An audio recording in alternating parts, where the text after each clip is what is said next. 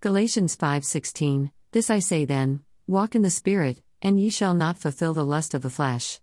Lust of the flesh is one of the three sins that the Lord talks to us, and is not all about sexual immorality.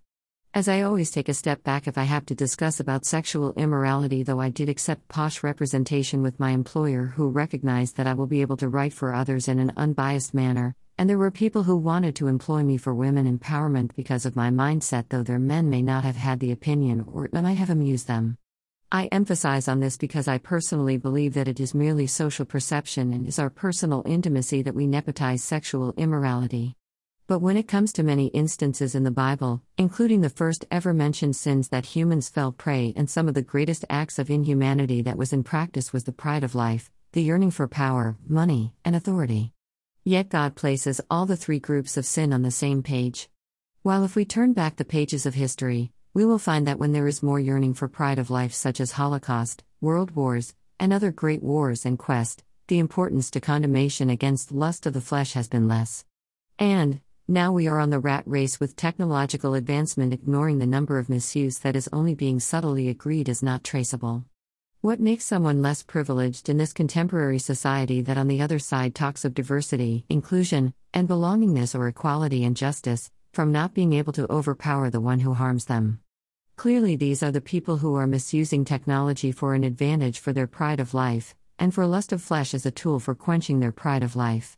While reflecting on these points, we also need to think of this verse in our daily lives during normal times.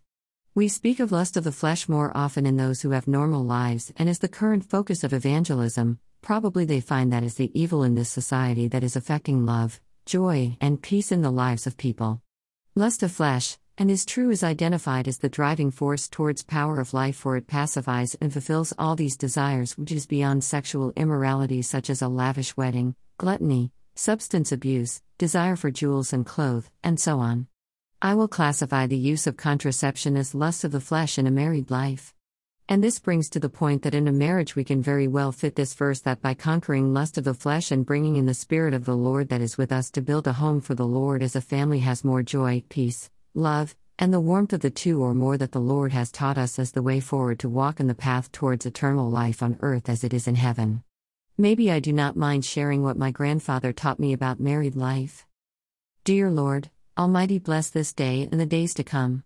Bless all those who wish me well, those who don't accept to treat me inhumanely, and those who want me to live a good life.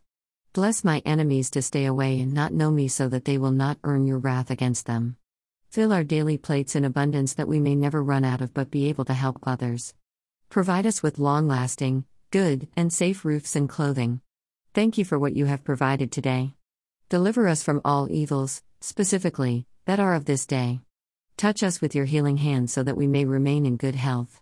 Make way for us and show us the way to your blessedness so that we may lead our lives in peace, joy, love, hope, faith, goodness, prosperity, praise, and worship, exemplifying your glory for a victorious life on this earth.